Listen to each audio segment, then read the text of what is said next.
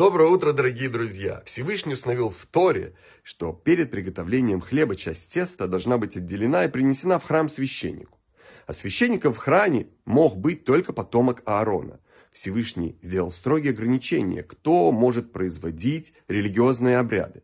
Когда мы ищем раввина или учителя, то это должен быть человек, хорошо знающий законы Торы. Он сам должен соблюдать все эти законы, он должен быть знатоком Торы, а также правильно нести традиции нашего народа.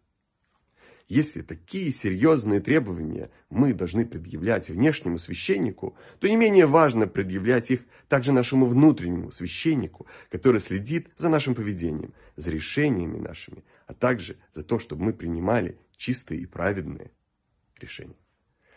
Прекрасного дня, замечательного настроения и успеха во всех делах!